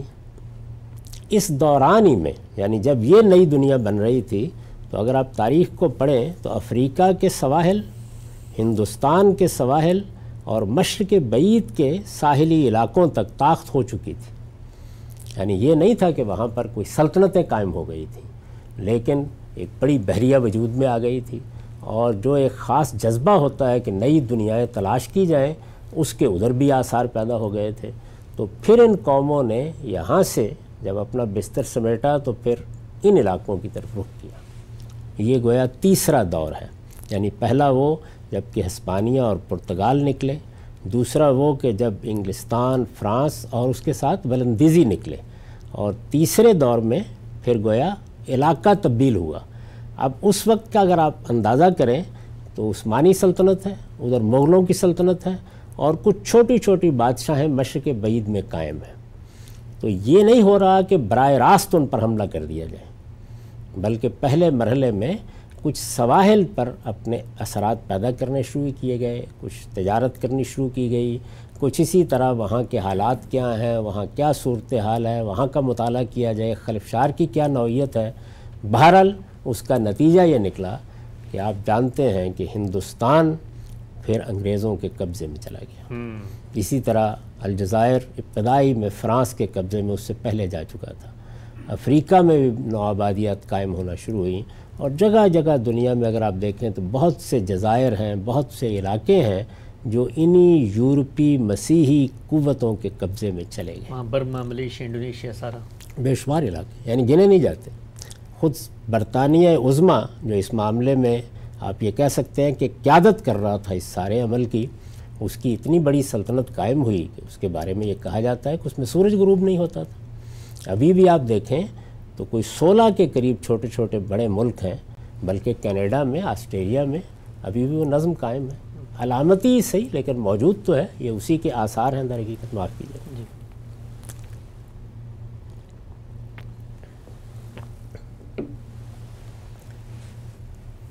اس کو آپ کہہ سکتے ہیں کہ اب گویا مسیحی دنیا جو ایک زمانے میں مفتوح ہو گئی تھی، یہ اس کی فتوحات کی اس علاقے میں بھی ابتدا ہو گئی. نئی دنیا دریافت ہو گئی، اس کے وسائل سے بھی بہت حد تک فائدہ اٹھایا گیا. اب یہ نئی دنیا تھی، یعنی بہت پرانی دنیا لیکن ان کے لیے ایک نئی دنیا. تو اس میں سب سے بڑا حصہ تو خود ہندوستان کا تھا، جس کو ہم بر صغیر کہتے ہیں. یہ معمولی علاقہ نہیں تھا، اوپر روس کی سلطنت بھی موجود تھی. یہ فتوحات کے ذریعے ہی سے حاصل ہوا سب کچھ. اسی طرح جیسے کہ فتوحات پرانے زمانے میں ہوتی تھیں، یعنی کہیں آپ نے حملہ کر دیا کسی جگہ آپ نے مختلف طریقے اختیار کر کے اپنا اثر و رسوخ قائم کر لیا، کہیں وہاں کے مقامی حالات سے فائدہ اٹھا کر اپنی سلطنت قائم کر لی، یہ سب معاملات ظاہر ہے کہ اس کی تفصیلات ہم یہاں سنا نہیں سکتے.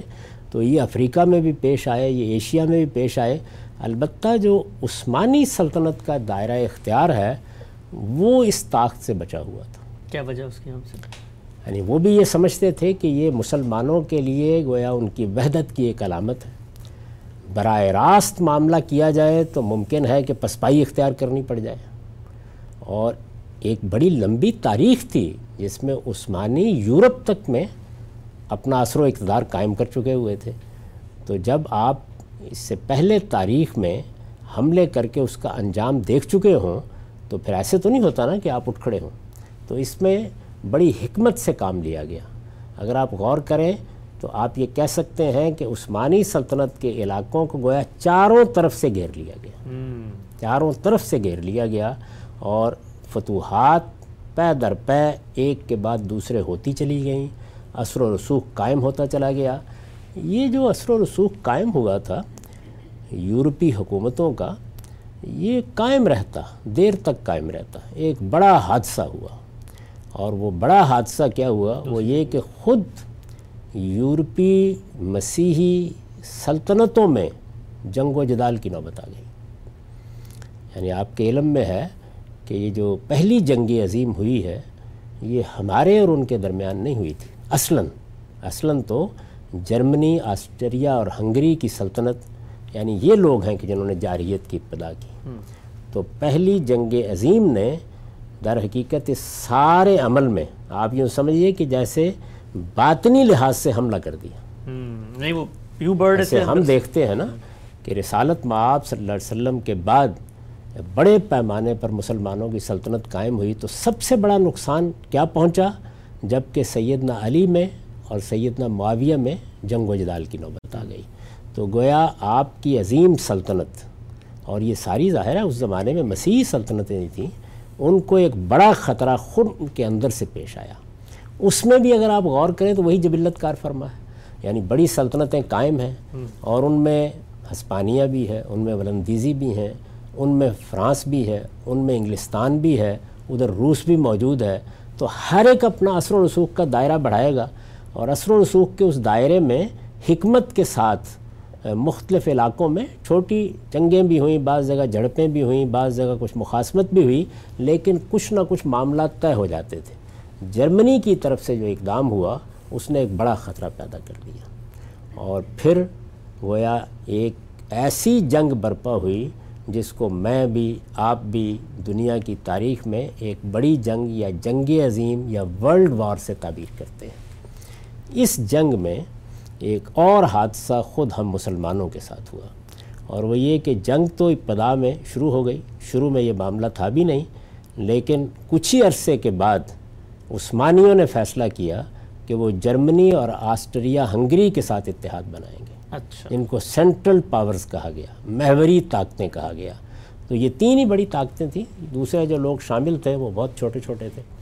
اب اس کا مقابلہ کرنے کے لیے آپ دیکھیے کہ پھر وہ سب طاقتیں، وہ جتنی بھی قوتیں موجود تھیں، انہوں نے اپنا اتحاد قائم کیا. اس میں بھی آپ کہہ سکتے ہیں کہ قیادت کے مقام پر تو برطانیہ اور فرانسی تھے، لیکن روس بھی ساتھ شامل ہوا، اٹلی بھی اس وقت شامل ہوا ساتھ اتحادیوں کے ساتھ، جاپان بھی شامل ہوا ان کے ساتھ. یعنی دوسری جنگ عظیم میں صورتحال بالکل مختلف ہو گئی تھی، لیکن پہلی جنگ عظیم میں یہ صورت تھی. یہ جنگ آپ جانتے ہیں کہ انیس سو چودہ میں شروع ہوئی، انیس سو اٹھارہ تک جاری رہی، چار ساڑھے چار پانچ سال. اس میں ہزاروں کی، لاکھوں کی، کروڑوں کی تعداد میں لوگ مرے، عورتیں بیوہ ہوئیں بڑے پیمانے پر. اور جنگ جب ہوتی ہے تو سب سے برا اثر معیشت پر ہوتا ہے. یعنی معیشت کو ایسا دھچکا لگا کہ پھر آخر میں آ کر جب امریکہ اس میں شامل ہوا تو گویا نہ صرف یہ کہ پشت پناہی کرنے کے لیے شامل ہوا بلکہ قرض دینے کے لیے بھی شامل ہوا. اس وقت کے لیے ہوئے قرض برسوں تک بعد میں ادا ہوتے رہے. اچھا، اور ظاہر ہے کہ وہ سودی پر دیے گئے تھے. تو یہ صورت پیدا ہو جاتی ہے، معیشت کو بھی نقصان پہنچا.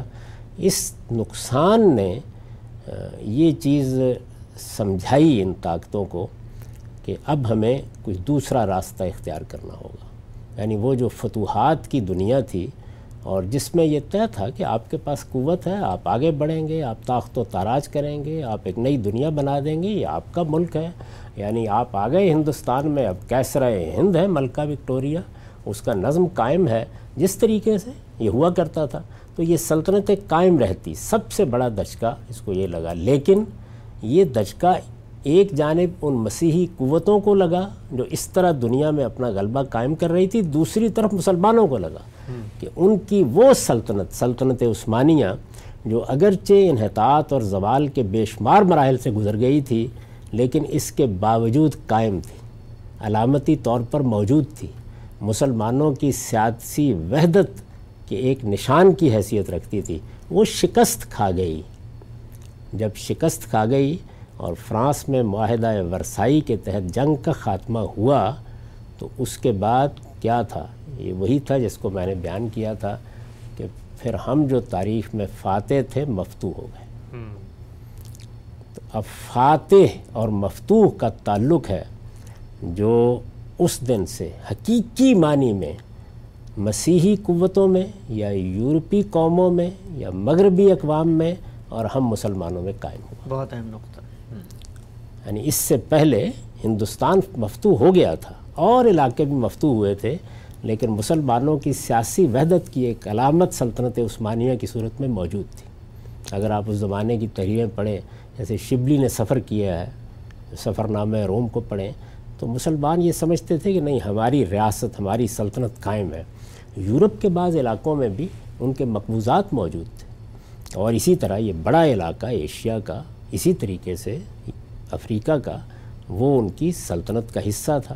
تو یہ چیز ایک نفسیاتی تسکین فراہم کرتی ہے. تو پہلی جنگ عظیم میں جب فتح ہو گئی تو اب فاتحین یہ طے کر رہے تھے کہ مفتوحین کے ساتھ کیا کرنا ہے. ہم اس تاریخ کو فراموش کر چکے ہیں. یعنی برطانیہ عظما ہو یا فرانس ہو یا اسی طریقے سے روس کو بھی اس جنگ میں شرکت کا موقع ملا. امریکہ زمین پر اس طرح تو نہیں آیا لیکن بہرحال پشت پناہی میں کھڑا تھا.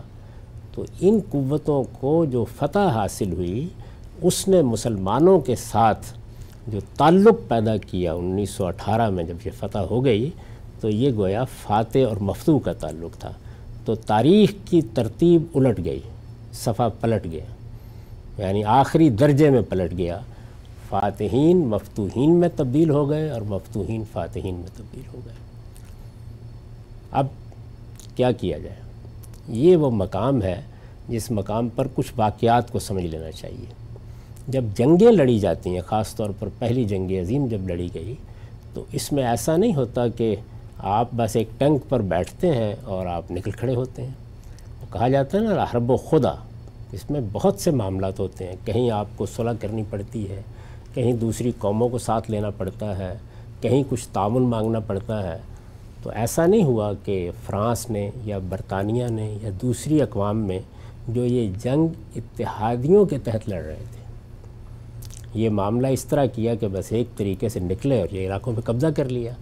اس میں عربوں کو آمادہ کیا گیا کہ وہ سلطنت عثمانیہ کے خلاف بغاوت کریں. اچھا, بعض علاقوں پہ براہ راست قبضے ہوئے اور بعض علاقوں میں اس طریقے سے حکومتیں قائم کی گئیں. اس دوران میں ان چار پانچ سالوں کے عرصے میں کچھ معاہدات عربوں کے ساتھ کیے گئے کہ اگر یہ جنگ ہم جیت جاتے ہیں اور سلطنت عثمانیہ ختم ہو جاتی ہے تو آپ کے لیے آزادی کی کیا صورتیں ہوں گی. اسی طرح کے کچھ معاہدات یہود کے ساتھ ہوئے. وہ انگلستان میں بھی موجود تھے, ان کی پارلیمان تک میں موجود تھے. اسی طرح ان کا تعاون بھی مختلف جگہوں پر حاصل کرنا پیش نظر تھا. جنگ کی کچھ معاشی ضرورتیں بھی ہوتی ہیں, پروپیگنڈے کی ضرورتیں بھی ہوتی ہیں, ہر جگہ پہ تعاون درکار ہوتا ہے. اسی پس منظر میں وہ اعلان بالفور ہوا نومبر انیس سو سترہ میں, جس میں برطانیہ عظما نے گویا دنیا کے سامنے اس بات کا اعلان کر دیا کہ ہم جب فلسطین کو فتح کر لیں گے تو اس کے بعد یہاں پر یہود کا قومی وطن بنائیں گے. بحث کی جاتی ہے اس پر کہ یہ کیا اصطلاح تھی قومی وطن, یعنی ہم یا تو کسی ریاست سے واقف ہیں تو کیا کہا گیا. تو بہت ہی آپ سمجھیے کہ سفارتی زبان میں اعلان بالفور ہوا اور اس میں یہ بتا دیا گیا یہ علانیہ ہوا، انیس سو سترہ میں ہوا، یعنی علانیہ ہوا، ایسا نہیں ہے کہ کہیں بیٹھ کے کوئی سازش کی گئی. یہ اعلان کس نے کیا؟ یہ پہلی جنگ عظیم کی فاتح قوت نے کیا، برطانیہ عظما نے. اس سے پہلے تو اس طرح کے اعلانات کے لیے بھی کسی تمہید کی یا کسی اخلاقی جواز کی ضرورت نہیں ہوتی تھی، یعنی اس کی بھی ضرورت نہیں ہوتی. ٹھیک، وہ فاتح کی مرضی ہے، فاتح کی مرضی ہے وہ ایسا کرے. تو ظاہر ہے کہ یہی نفسیات ہے جس میں کھڑے ہو کر یہ وعدہ کر لیا گیا یا یہ اعلان کیا گیا. اسی طرح کے کچھ وعدے، وعید، کچھ معاہدات، کچھ ظاہر، کچھ علانیہ اور کچھ خفیہ، وہ عربوں کے ساتھ بھی کر لیے گئے. اچھا، مثلاً یہ خود جو آپ کی یہ شریف حسین کی حکومت ہے اس کے ختم ہونے کی داستان دیکھ لیں. اردن میں جو حکومت قائم ہوئی اس کا پس منظر پڑھ لیں. عراق میں جو کچھ ہوا اس سے آپ واقف ہوں گے. تو یہ سب سلطنت عثمانیہ کے صوبے تھے، یعنی یہ علاقے انہی کے تحت تھے. تو ان سب کے بارے میں بعض جگہوں پر معاہدات کیے گئے، بعض جگہوں پر براہ راست طاقت کی گئی، اور بعض مقامات ایسے تھے کہ جن کے بارے میں یہ طے کر لیا گیا کہ ان کی اب تقدیر یہ ہے. یہ اس دوران میں ہوتا رہا. تو ایک فاتح کی حیثیت سے جنرل ایڈمنڈ ایلن بی وہ فلسطین میں داخل ہوئے، ایک فاتح کی حیثیت سے داخل ہوئے، اور کم و بیش کوئی دو ڈھائی سال تک جس طرح کہ آپ کسی علاقے کو فتح کرتے ہیں اور براہ راست فوجی اس کا نظم چلاتی ہے، اسی طرح نظم چلایا گیا. انیس سو بیس میں وہاں پر سول ایڈمنسٹریشن بحال کی گئی یہ فلسطین کے علاقے میں. یہ جو اعلان بالفور ہے، جب جنگ ختم ہو گئی معاہدہ ورسائی کے نتیجے میں، تو پھر لیگ آف نیشنز وجود میں آئی، وہ جمعیت اقوام جس کے بارے میں اقبال نے تبصرہ کیا تھا نا کہ چند کفن دوز ہیں اور بحر تقسیم قبور انجمن ساختان، جنہوں نے قبروں کو تقسیم کرنے کے لیے ایک انجمن بنا لی ہے. اور اسی ذیل میں یہ کہا تھا کہ تہران ہو گر عالم مشرق کا جنیوا، شاید قرۂ ارض کی تقدیر بدل جائے. تو ہمارا شاعر بھی خواب دیکھ رہا تھا، لیکن بہرحال جو فاتحین تھے اس وقت دنیا کی تقدیر انہی کے ہاتھ میں تھی. اگر آپ غور کر کے دیکھیں تو یہ فاتحین کوئی معمولی فاتحین نہیں تھے. اس سے پہلے کی تاریخ میں فتوحات کسی علاقے میں ہوتی ہیں. آپ اسکندر کی فتوحات بھی پڑھیں، پہلی جنگ عظیم میں یہ فتوحات گویا عالمی سطح پر ہو گئیں، اور یہی دنیا کی وہ بڑی طاقتیں تھیں جنہوں نے مل کر جمعیت اقوام یا لیگ آف نیشنز کی بنیاد رکھی.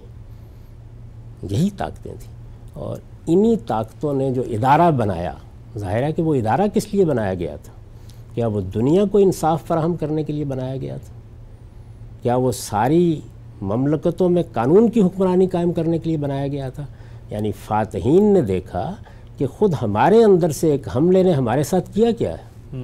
اس حملے نے ہماری معیشت ختم کر کے رکھ دی ہے، ہماری معاشرت پر اس کے اثرات ہوئے ہیں کروڑوں کی تعداد میں.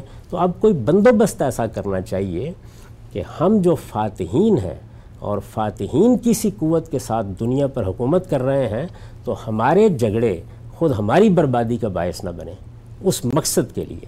اور آپ یہ جانتے ہیں کہ پھر انیس سو تیئیس میں یہ تسلیم کر لیا گیا کہ اب انتداب کی صورت میں یا مینڈیٹ کی صورت میں برطانیہ یہاں حکومت کرے گا. ٹھیک، یہ جو انتداب یا مینڈیٹ کی تعبیر ہے یہ اس مقصد کے لیے اختیار کی جاتی ہے کہ جس نے فتح کیا ہے وہ اس میں دلچسپی نہیں رکھتا کہ اس کو اپنی سلطنت کا حصہ بنا لے. میں نے عرض کیا نا کہ عدم دلچسپی کے وجوہ کیا تھے، وہ دلچسپی نہیں رکھتا اس میں. تو اب اس سے یہ تقاضا کیا جا رہا ہے کہ یہ تمہاری گرفت میں ہے، تمہارے قبضے میں ہے، تمہارا ہی اثر و اقتدار یہاں ہوگا، لیکن تم اس علاقے کو تیار کرو کہ یہ اپنے پاؤں پر کھڑا ہو کے اپنی حکومت خود قائم کر لے. ٹھیک، تو اس تعبیر کے لیے مینڈیٹ یا انتداب کی اصطلاح اختیار کی جاتی ہے. انگریزی زبان میں مینڈیٹ اور اس کا ترجمہ آپ انتداب کی صورت میں کر سکتے ہیں. تو لیگ آف نیشنز نے یہ فیصلہ کیا. یہ فیصلہ بھی کسی الہامی بنیاد پر نہیں ہوا، یہ کوئی انصاف کے اصولوں پر کیا جانے والا فیصلہ نہیں ہے. بندوبست، یعنی یہ ایک فاتحین ہی نے ایک نظم بنایا تھا، انہوں نے یہ فیصلے کیے کہ ہم کو اب آئندہ دنیا کے ساتھ کیا کرنا ہے. اور جب انہوں نے یہ فیصلے کیے تو اب یہاں رک کر تھوڑی دیر کے لیے سوچئے کہ دنیا میں فکری لحاظ سے کیا تبدیلیاں آ چکی تھیں. یہ خود ایک دلچسپی کا موضوع ہے. یعنی اس سے پہلے مسلمانوں نے علاقے فتح کیے, مغلوں نے علاقے فتح کیے, یہ بحثیں کبھی پیدا ہوئی تھیں؟ حکمران آئے, اپنے تخت پر بیٹھے, کسی نے سو سال حکومت کی, کسی نے دو سو سال کی. ہم ابھی دیکھ چکے ہیں کہ مسلمانوں کی حکومت صدیوں تک قائم رہی, سب کو باج گزار بنا لیا, کسی کو باج گزار بنا لیا, کچھ پہ براہ راست حکومت کی. یعنی سلطنت کس طرح قائم ہوتی ہے, چنگیز و ہلاکو کے واقعات بھی اب پڑھ لیجئے, مسلمانوں کی جو طاقت ہے اس کو بھی دیکھ لیجئے.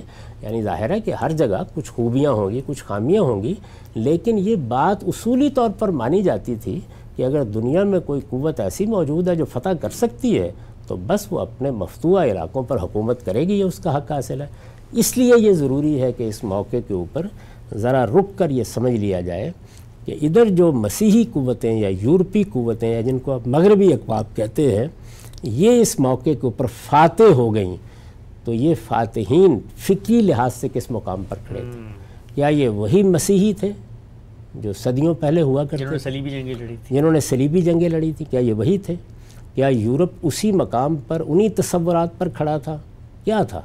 تو میں آپ کو یاد دلاؤں گا کہ جس طریقے سے ہم نے یہ دیکھا کہ سولہویں صدی کے اواخر میں نو آبادیاتی دور کا, یعنی دور جدید کے نو آبادیاتی دور کا آغاز ہوا, اسی طرح یہی زمانہ ہے جس میں ری فارمیشن کی تحریک اٹھی, جس نے پوپ کے خلاف ایک لحاظ سے بغاوت کر ڈالی, یا یوں سمجھ لیجئے کہ کلیسا کے خلاف بغاوت کر ڈالی. جو کچھ نظم اس سے پہلے قائم تھا وہ پورے یورپ میں قائم تھا اور ہر جگہ قائم تھا. ادھر کچھ آرتھوڈاکس مسیحیت موجود تھی, لیکن بہرحال ایک نظم کے تحت مسیحیت جو کچھ کر رہی تھی وہ سب کا سب آخر میں جا کر یا پوپ, یا آپ کہہ سکتے ہیں کہ ان کے آخری درجے میں جس شخص کو مذہبی اقتدار حاصل ہے اسی کی بارگاہ میں پیش ہوتا تھا. ٹھیک, بغاوت ہو گئی, ہونا شروع ہو گئی. کہ آپ جانتے ہیں کہ اس میں مارٹن لوتھر کا کیا کردار تھا, کیلون کا کیا کردار تھا. تو پہلا مرحلہ وہ ہے جس کو اقبال نے بیان کیا ہے نا کہ دیکھ چکا المنی شورش اصلاح دین, اصلاح دین ری فارمیشن, مذہبی ری فارمیشن جس کے نتیجے میں پروٹیسٹنٹ پیدا ہوئے. اس کا مرکز بھی جرمنی کا علاقہ تھا, تو المنی جرمنی کو کہا ہے. تو یہ گویا پیدا ہو گئی اس کی. اس کے بعد پھر اسی کے نتیجے میں رینائسنس جس کا مرکز اٹلی بنا, روم بنا, وہ تحریک پیدا ہوئی, احیائے علوم. گویا پہلی مرتبہ مذہبی ماخذ کی بجائے یونان کے ساتھ ربط پیدا ہوا. فلسفے کی جو کچھ تاریخ بن چکی تھی اس میں اپنے منابع تلاش کیے گئے اور مختلف علوم و فنون کا ایک لحاظ سے احیاء ہوا. اسی لیے اس کو ری برتھ یا رینیسنس یا احیائے علوم کہا جاتا ہے. پھر اسی کے بطن سے ہم نے دیکھا کہ ایک سائنٹیفک ریولوشن آیا, انڈسٹریل ریولوشن آیا, یہ سب ہوا. اور یہ سب جب ہو رہا تھا تو اس وقت مسیحی فکر پیچھے جا رہی تھی. مسیحی فکر کیا تھی؟ گاڈ سینٹرڈ, یعنی دنیا کو ایسے ہی دیکھا جاتا تھا. لیکن اب تبدیلی آ رہی تھی اور وہ چیز پیدا ہو رہی تھی جس کو آپ کہتے ہیں ہیومنزم, یعنی انسان مرکز بن رہا ہے. اس سے پہلے کیا تھا کہ الہام بنیادی طور پر فیصلہ کرتا تھا, یا وحی فیصلہ کرتی تھی, یا پیغمبرانہ روایت فیصلہ کرتی تھی. مسیحی کلیسا میں بھی یہی صورتحال تھی, مسیحی دنیا میں بھی یہی صورتحال تھی.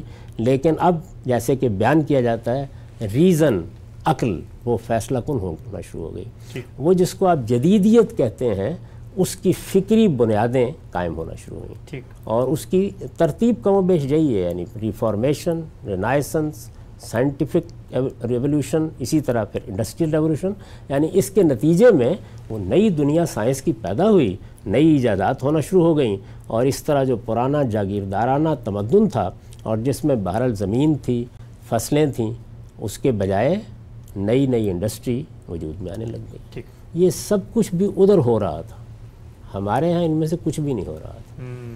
یعنی یہ جو میں نے آپ سے عرض کیا کہ یہ فاتحین ایک جانب اپنی نو آبادیات قائم کر رہے تھے, پھر دوسرے یا تیسرے مرحلے میں افریقہ اور ایشیا کی طاقت کر رہے تھے, یہاں پر ہمارے ہاں ہندوستان میں ان کی سلطنت قائم ہو رہی تھی, یہاں تک کہ نوبت پھر پہلی جنگ عظیم تک آ گئی اور سلطنت عثمانیہ کو بھی شکست ہو گئی. ایک طرف یہ تاریخ بن رہی تھی اور دوسری طرف یہ علم کی تاریخ بھی بن رہی تھی, افکار کی تاریخ بھی بن رہی تھی.